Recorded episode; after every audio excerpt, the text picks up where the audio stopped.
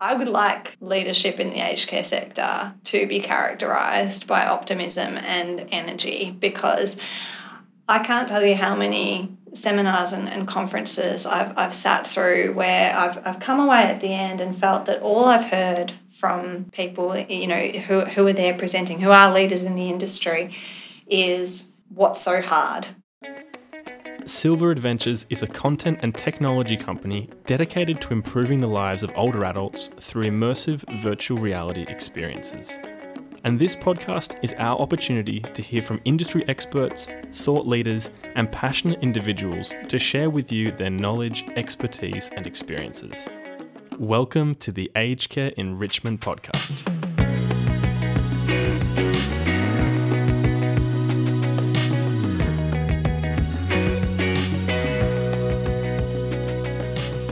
I'm your host, Ash Deneef, and today's episode is with Anna Donaldson.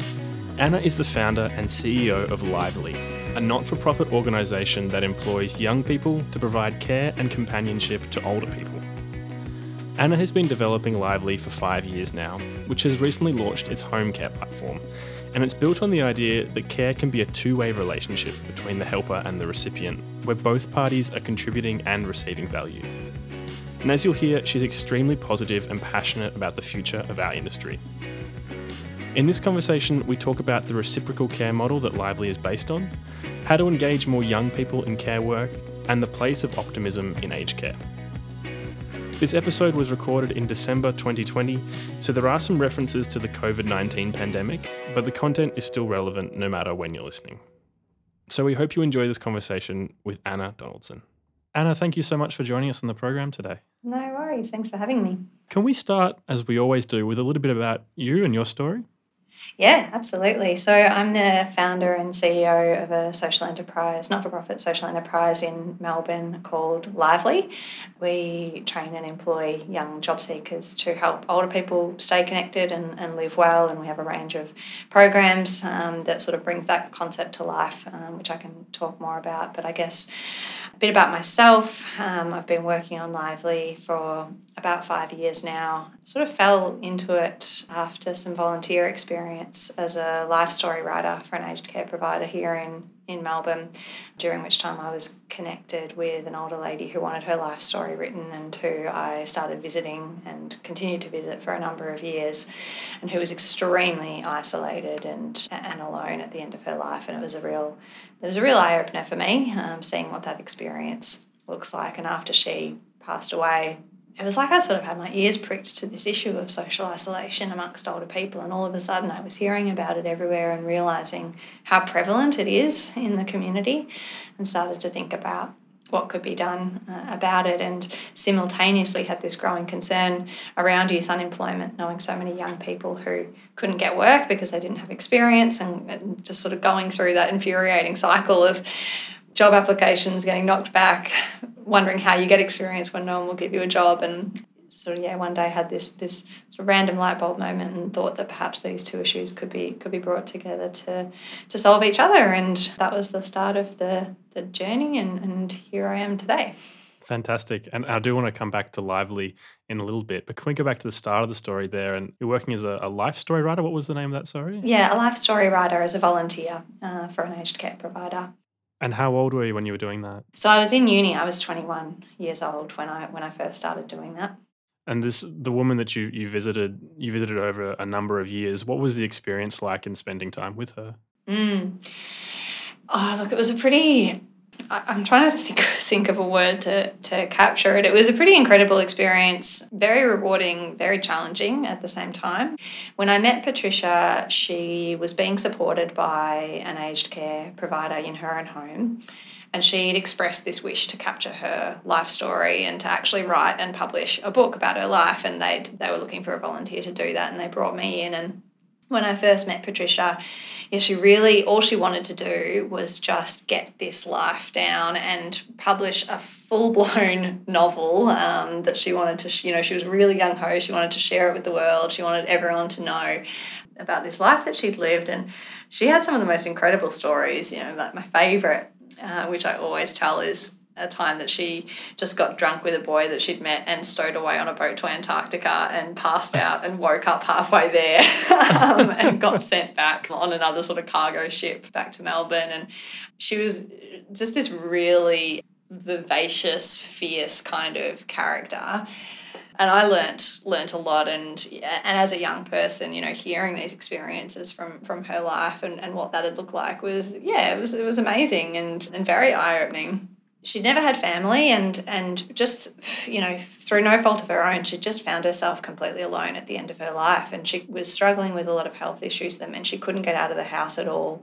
She was just stuck inside in this dark, quiet house, day in, day out, with really nobody coming by other than the care workers through her aged care provider and and then me. And so I guess as you can imagine over time and as I got really intimately acquainted with her and her life and, and formed a friendship with her, it ended up being quite a lot of pressure on me as a young person in some respects to be that that sole companion uh, in, in her life and and towards the end of her life, she moved into residential care, and and I was visiting her in in the facility. And the last time I saw her, I knew that I, I knew that she really was about to pass away, and um, and I sort of said my goodbyes and left. And I called the facility a week later just to ask, frankly, if she was still there and, and how she was going. And and I'll never forget, I the person who answered the phone.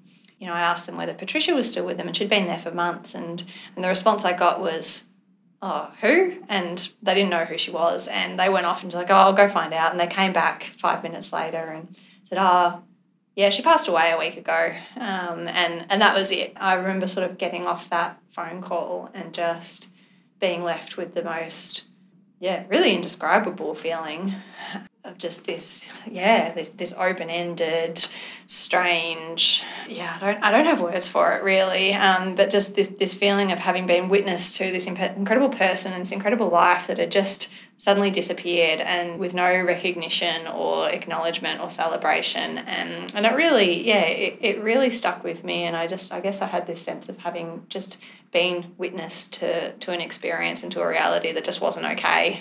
The more I, I came to discover uh, how many other older people have that experience um, towards the end of their life, the, the more I the more I grew passionate about about doing something about it more broadly. So that's a long answer to your question, but it was a it was a big experience, I guess. yeah, that's a great answer. It sounds like you got so much out of your relationship with Patricia, so much at a very young age as well, to kind of change your perceptions of what it's like to to grow older or to you know when you're 21 you have all these kind of misconceptions about older people so this is kind of the genesis of lively then mm the experience that I had with Patricia, but also with other older people in my life, grandparents who I'd been very close to, I guess it had had instilled in me a really strong sense of how much older people have to offer young people and, and how much young people gain from from actually just spending time with older people and, and becoming privy to, to that wealth of experience and, and knowledge and the stories they they carry. So yeah, the idea that we could actually employ young people and provide meaningful jobs for young people in the process it just felt like a no-brainer and, and too much of a win-win for me not to to pursue so it started as a very broad and fuzzy idea of you know connecting young and older people in this way but yeah that's where that's really where it all started Great. Can we touch on some of the the programs that Lively runs? What sort of employment are you offering to young people? Yeah, so for the first few years that we were running, our primary program was a technology help program where we employed young people to help older people learn how to get online and use technology as a tool for connecting and communicating and pursuing their interests. So whether that's you know as simple as sending text messages or getting onto social media or learning how to do video calls, you name it, um, just having the helpers there as a patient, um, friend, and companion to, to work, work them through it and I had one older person who once described it to me as like having a, a grandchild who has more time and patience. And I think that's sort of the perfect description of what that technology help program sort of is all about. Yeah. And then about a year ago, uh, we also went through a design process with young and older people that culminated in a full intergenerational home care service model. Uh, and we were approved as a provider by the um, Department of Health to offer a full home care service to older people who are, who are on home care packages and, and requiring that in home support. And then most recently this year, uh, we've had a few other things pop up, obviously, with COVID. Um, that just changed everything, and uh, we ended up developing and delivering a remote support program to provide companionship and, and technology help virtually and, and remotely for, for older people during lockdown and also uh, initiated an intergenerational gardening program where we could have helpers getting out in the garden with older people who love their gardens and want to stay involved but just can't do it all themselves anymore and who would appreciate a sort of yeah friendly companion and, and extra pair of hands which thankfully we've been able to, to initiate because we can do a bit more outside now than we can inside at the moment um, as we come through the, the different levels of restriction. So yeah there's quite a range of different programs and, and services running running now. And, and I guess our aspiration is to be continually responding to these new ideas and these new needs that pop up because we do so often hear from from young and older people of new ways that they would like to, to support each other. And, and one really lovely example is one of our existing helpers, Justin, who's a musician during lockdown um, recognised that he and other young musicians in the entertainment industry were obviously out of work while we were in, in lockdown, and that there were there was an opportunity to be hosting private Zoom music performances for older people who might be isolated and learning and performing some of their favourite songs, their favourite pieces, and using that as a point of connection. And and he sort of just started that initiative on, on his own on his own steam and got that up and running. And so those are the sorts of things that we're that we're really keen to see springing up up and, and coming to life. When you're talking about the home care program that you were developing, what kind of questions were you asking? What were you testing in the development process? Mm. Well, it was quite a long process. Um, it was about a 12 month design process that we worked through. And we started with this question of okay, we know that the technology hub service is working and that there's a demand and an interest on both sides for that model. But we had this sense that there was so much more that young people could be helping older people with, and, and vice versa. So, whether that might be around the house or in the garden or getting out and about. And we were first and foremost interested in actually what what else did young and older people want to do together? Uh, and so we went through a process of, of interviews with a lot of young people and, and older people to understand their needs and how they might be able to, to fit alongside each other. And what we heard from that process was that, yeah, there was this sort of mutual interest in, in that broader range that I just described. And, uh, and I guess when we thought about that, we realised that a lot of those services were the services that are currently offered by home care providers and by the formal home care system. But when we were speaking to, to young and older people, I guess we realised that there was a lot about the way that those services are currently offered that wasn't ticking the box for them, and uh, and there were there was an interest from from young and older people in being able to engage with that sort of support in a different way one of the key things that we heard was that for older people, they really didn't like that idea of receiving care as this sort of transactional relationship where they were this passive recipient or this, this person that needed to be helped. It kind of gave them a, a sense, they felt like a burden. It felt like it undermined their sense of self and, and identity and, um, and, and competence, even what they were really interested in was was the idea of this relationship where it was just that a relationship and, and an exchange where they would be seen and recognized for still having something to offer back to the person that was supporting them and where the person coming to support was also actively interested in learning from and, and gaining new knowledge or skills or whatever it might be from from the older people they were working with. So i guess we set out to develop a home care service with that at its core and, and with the core question of how do we construct a service based on a fundamentally different care dynamic and relationship, uh, where it is about a two way partnership rather than a support worker and a care recipient.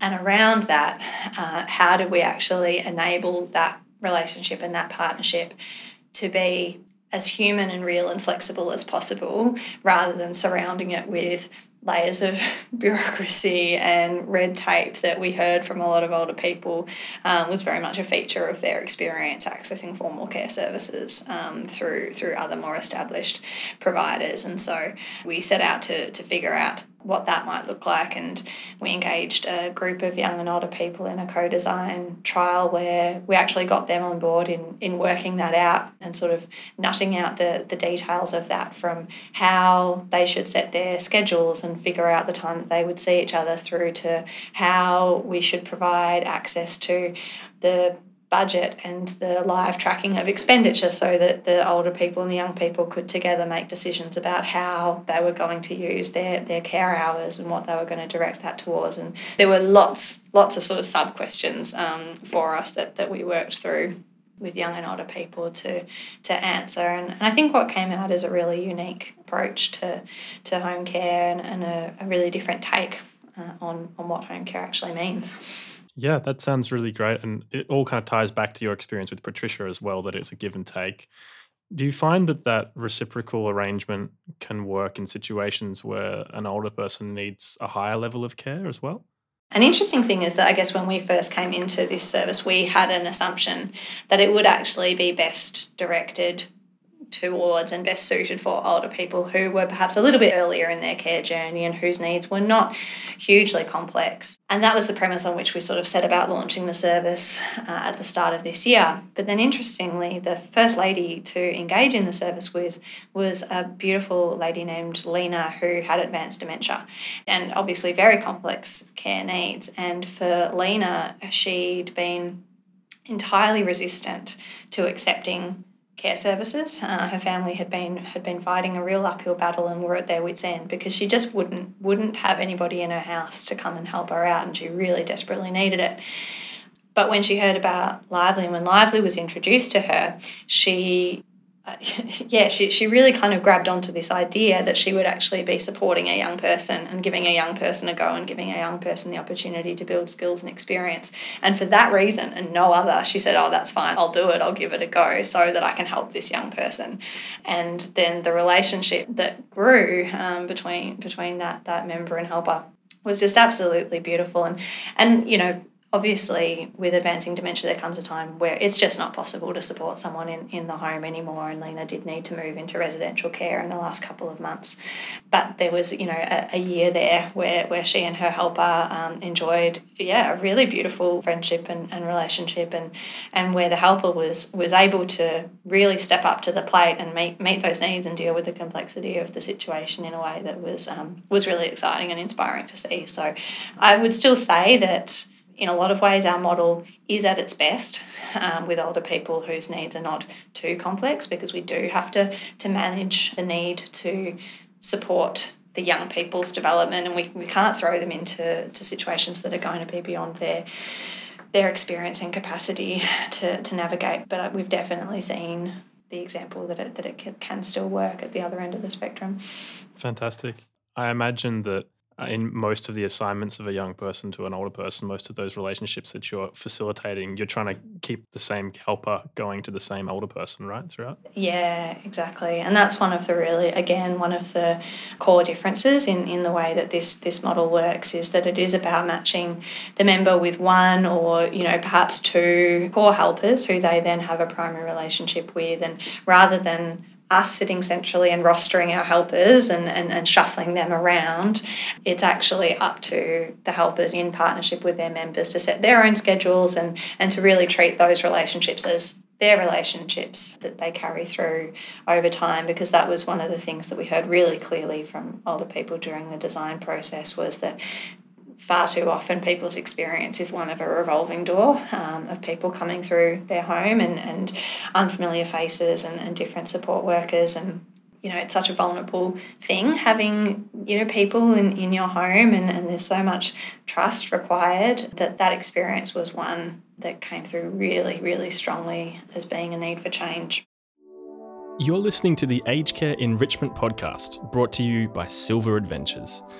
We're on a mission to examine ways to improve the quality of care and the quality of life for seniors. And each week, we're bringing aged care industry experts, thought leaders, and passionate individuals directly to you to share their knowledge, stories, and experiences.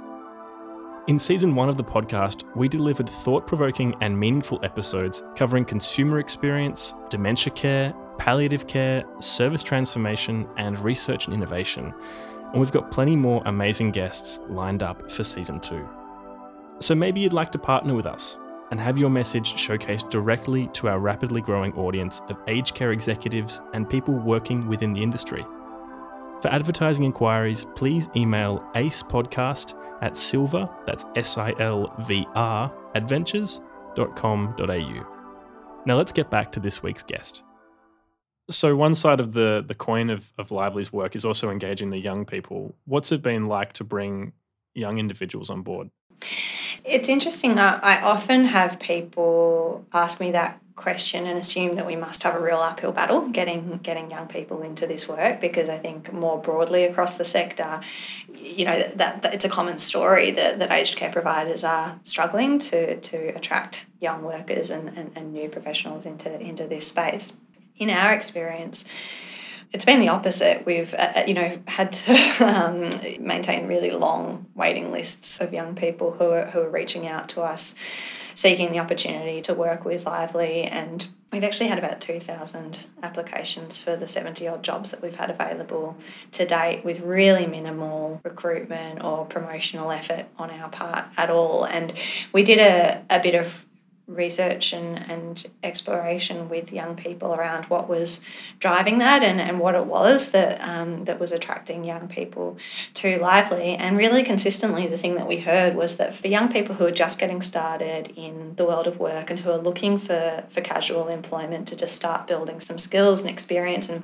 testing the waters, the opportunity to do something that felt meaningful and like they were making a contribution and, and playing a valuable role in the community was so novel and so exciting relative to the other sort of range of things that are on offer to them at that point, which is basically retail and hospitality. um, and that was what they were jumping at. And I have this real sense that the next generation of young people coming through is a really purpose driven generation. It's young people who, who do want to make a difference and do want to feel like they're using their time in good ways. Um, and so, for us, really centering that and, and centering the contribution that they would be making to, to older people has been a really effective way of inspiring young people to get involved in this space. But then what very quickly keeps them involved is is what they very quickly learn that they get from from the older people through the process as well. Not only the the reward of feeling like they're helping them, but just the lovely relationships that they develop and, and that informal, you know, guidance and, and advice and the stories that they, they start to hear from the older people. And the last time that we surveyed our helpers, about 92% of the helpers said that they're now much more likely to consider a career in the aged care space or related to the support of older people than, than before they, they got involved with Lively. So the, the model that we've got that actually enables young people to dip their toe in and, and get some experience without having sort of mentally committed to the idea of an aged care career is a really promising model for sparking that interest in, in young people in, in the sector um, and then potentially setting them on longer term pathways of formal qualifications and, and ongoing work in this field. Yeah, that's fantastic. And I mean, I have some friends who are a similar age to me who work in more traditional aged care settings and it's been interesting to watch their journey. It's not always been a positive one, and it's not always been one in which they've felt, you know, encouraged by the team around them to to keep bringing enthusiasm. So lively might be a great environment in which to start that kind of work, where there is an enthusiasm and a, and a hope for the best. Yeah, and and what was interesting actually when we surveyed young people through this this project was we asked them, you know, would they be equally interested in in the work if it was with another aged care provider, and the vast majority said no. um, so we asked them why, and and they said that it was because of the the culture and the ethos and the vibe of Lively, um, which is that yeah, as you said, sort of energetic and optimistic, and um, and so yeah, I guess our sort of internal theory of change is that we hope that by, you know, being that first step into this space for young people, we can get them really inspired, get them really motivated, um, and, and hopefully that is able to um, sort of carry through uh, over time rather than being something that, yeah, is unfortunately sometimes stamped out quite early in their career once they do get out into the into more traditional pockets of the aged care sector. Fantastic. Now, you've mentioned at the start there that isolation was something you really wanted to tackle with this. How can you uh, best serve the most isolated members of the community? Because these people are often not on the internet and, and very hard to, to actually reach out to, right? Look, I would say it's an ongoing process for us to figure out how to reach those who are most isolated because, as you've said, you know, by, by virtue of their isolation, they are the hardest to reach. Um, we've probably had our most success in working with other community partners, and, and we've taken a, a very sort of clear strategic approach so far um, of engaging with the local communities that we operate in and forming really strong relationships with local council and other local service providers who are often, you know, that little bit more closely connected to, to those who are at the at the fringe of, of the community, uh, and they've been able to refer people into to our programs, and that's worked really well.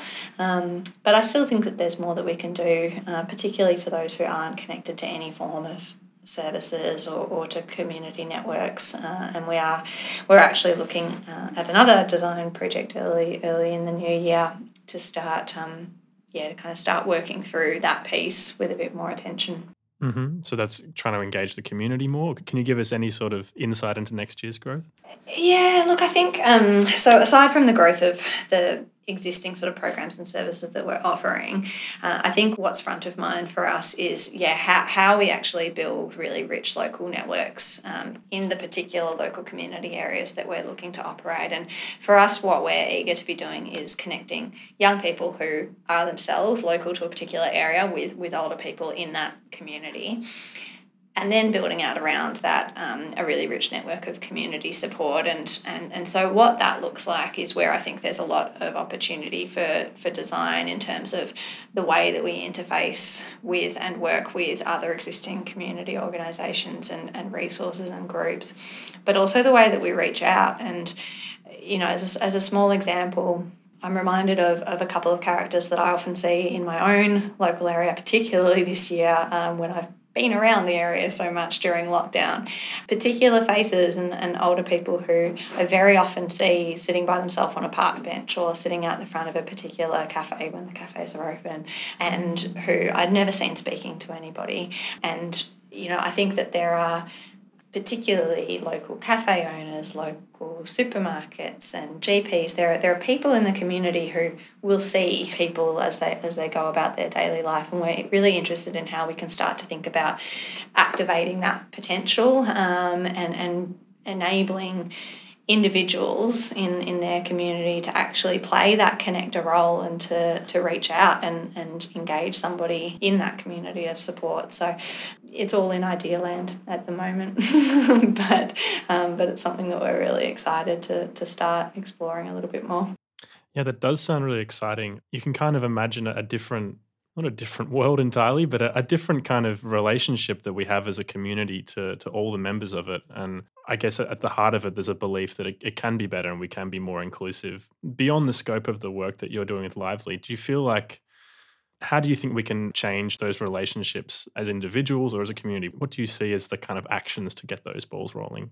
I mean, it's a tough question. yeah, it's not an easy one. um, I mean, I think that it's been a really interesting time this year particularly you know with our experience through covid because because i really do sense that it has given people this it, it's sort of you know shaken people out of just the busyness of their their everyday and and, and given pause to reflect on you know what matters and, and what's important in life. And, and I think um, almost universally you know one of the answers has been that people are, are what matters and it's those connections and relationships that matter. And I think that there's a lot of people who are you know, questioning what to do with that going forward and, and how we actually take those those new insights and that new level of care for for our our community and the connections around us uh, and make and, and translate that into a, a more positive future uh, for, for our community at, at, at a high level. I think that it's going to look, you know, the answer is going to look different for, for every person. Um, but I think that you know, to me, it's really small things. It's, you know, what if we can be, rather than feeling a little bit shy and awkward and uncomfortable and overthinking, reach out to that person who we see sitting by themselves in the park and just say hi and start up a conversation rather than, than walk past because you don't know how to engage or put up a little notice on your on your community notice board saying that you're happy to you know go for a walk and a chat with somebody who who might find themselves feeling a bit on their own. Like it could be such small small things, but I think that if you start to imagine everybody doing just a tiny little thing like that, um, you know, at some point in their week, yeah, the impact would be massive. so I don't know, you know, there's there's stuff that we can do at the at the political level and at the high level, but I also think that it's just those those really really small grassroots actions um, that that probably actually change societies. Yeah, absolutely. What I'm hearing is that you're optimistic out of the pandemic as well, that this is it's kind of changing the way that we think about people and, and the relationships. And especially we're both in Victoria, having seen how a lot of um, residential care got locked down and, and people were unable to leave their rooms for a period of time.